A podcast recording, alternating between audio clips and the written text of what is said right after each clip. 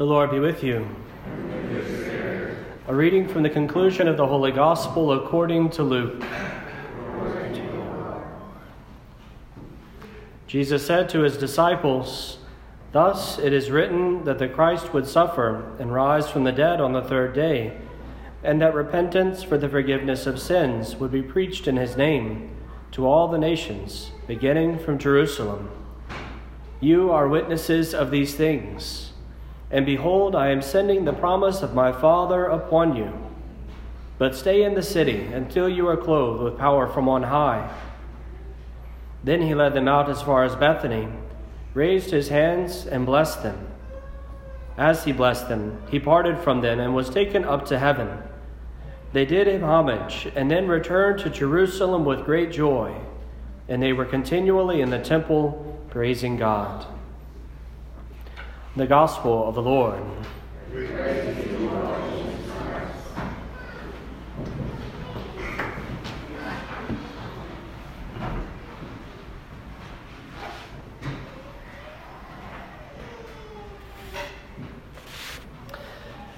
Well, today we celebrate the feast of the Ascension of our Lord, the day when, as we just heard, that he ascended into heaven flesh and all. It's an important thing for us to recognize and to reflect upon this day and upon what it means for us as Christians. Of course, we know the, the reality of the cross. We know that our Lord offered himself for us on the cross. We know that he was raised up for the dead, that our flesh was raised up. The death is conquered by Christ. But if that was all, there would be more still left to come because the Lord gives this incredible gift that he ascends with our human nature to bring humanity into heaven.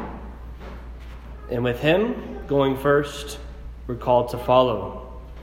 That's what the prayers of the Mass tell us. Where the head has gone before in glory, the body is called to follow in hope. We are the body of Christ, the church, called to follow after him on the last day, when we too will be brought up into heaven, not by our own power, but by his. This is what he tells the disciples in so many words as he's at the Last Supper prior to his death and resurrection. In speaking to them, he says, I'm going to prepare a place for you.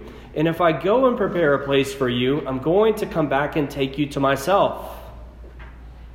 This is the moment where he goes to prepare a place for us. He goes to bring our humanity into the divine. He looks forward to the day where he can do that again in each of us. Where the body, the head is gone, the body is called to follow. It's interesting that the Lord, as He ascends this time, the disciples are filled with joy. Last time he, he left them, last time He was no longer with them in the way they were used to, there was great sadness and there was a loss of hope. It was the passion of the Lord, and the Lord who had been with them, offering His life and death brings about basically a complete destruction of everything they had hoped for. All of their hopes were crushed. Cleopas says is, is essentially that as he's walking from Jerusalem off to Emmaus on the day of the resurrection, when the Lord's walking with him and the Lord telling him with these things, uh, you know, Cleopas just simply goes, you know, we, we had hoped that he was the one. We had hoped that Jesus was the one. Had hoped, past tense. We don't hope anymore, right? Thankfully, his hope is restored as he recognizes Christ. But there's a sense in which the Lord's first leaving is, is encountered by a great sadness. But this one, this time the Lord leaves, they're filled with joy. And the reason is because they know why Christ is leaving them. They know He's going to prepare a place. They know He's going to heaven, and they know with certainty that they will be called to follow behind Him and this fills them with joy.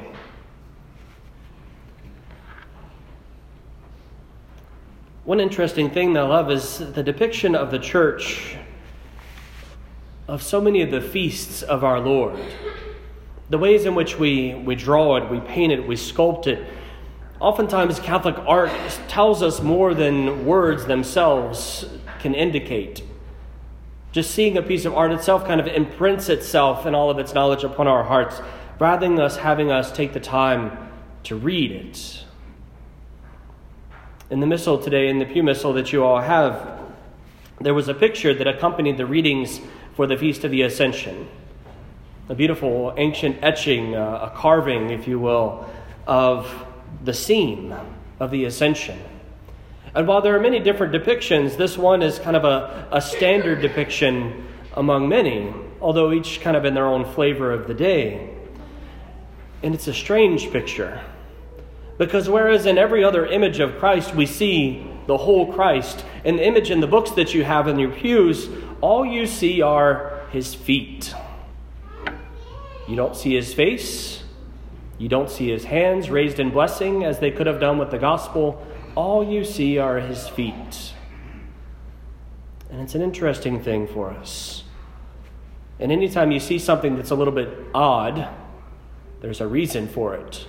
There's something deeper that's being that, that's kind of drawing us to reflect. Because if you if you just look at it and you go, oh look, the feet of Jesus, nothing else. Okay, yeah. Most of us are not just going to take that as a normal thing, right? You would go, why is it just his feet? And it's to make us think about the feet of Christ. The feet of Christ have an important place in the Gospels, if you remember. It's at the feet of Christ that Mary Magdalene throws herself in repentance for her sins, wrapping herself at his feet. It's the feet of Christ that she would later go and wash with her tears, wipe clean with her hair, and anoint with oil as she smothered his feet in kisses the feet of Christ. It's those same feet that later, when she was with her sister Martha in the house, Martha and Mary busy, Martha busy about so many things. Mary, where is Mary? At the feet of Jesus. And at the resurrection of Christ, when the Lord calls to her and says, Mary, she turns around, teacher, Rabboni, and she clings to his feet She's always at the feet of Jesus. And this tells us something important. Interestingly, in the depiction in the missal that you have, there's one individual who's doing something a bit different. Well, there are two, basically. You have the disciples who are gathered around gazing up at the Lord. You have John on his knees with both hands raised in prayer. John always the one, he's the one always without a beard because he's the youngest one. He couldn't grow a beard yet according to according to the church drawings, right? So that's how you always know it's John, right? But next to John is, is most typically Peter. And Peter is the one who is standing there with his arm raised in the air, reaching out to touch the feet of Jesus. Peter recognizing the need to be close to his feet. Having seen, of course, the image of Mary Magdalene, Peter himself learns to stay close to the feet of Christ. And Peter, being the leader of the disciples, is meant to draw all of them and all of us to do the same, to stay near to the feet of Jesus.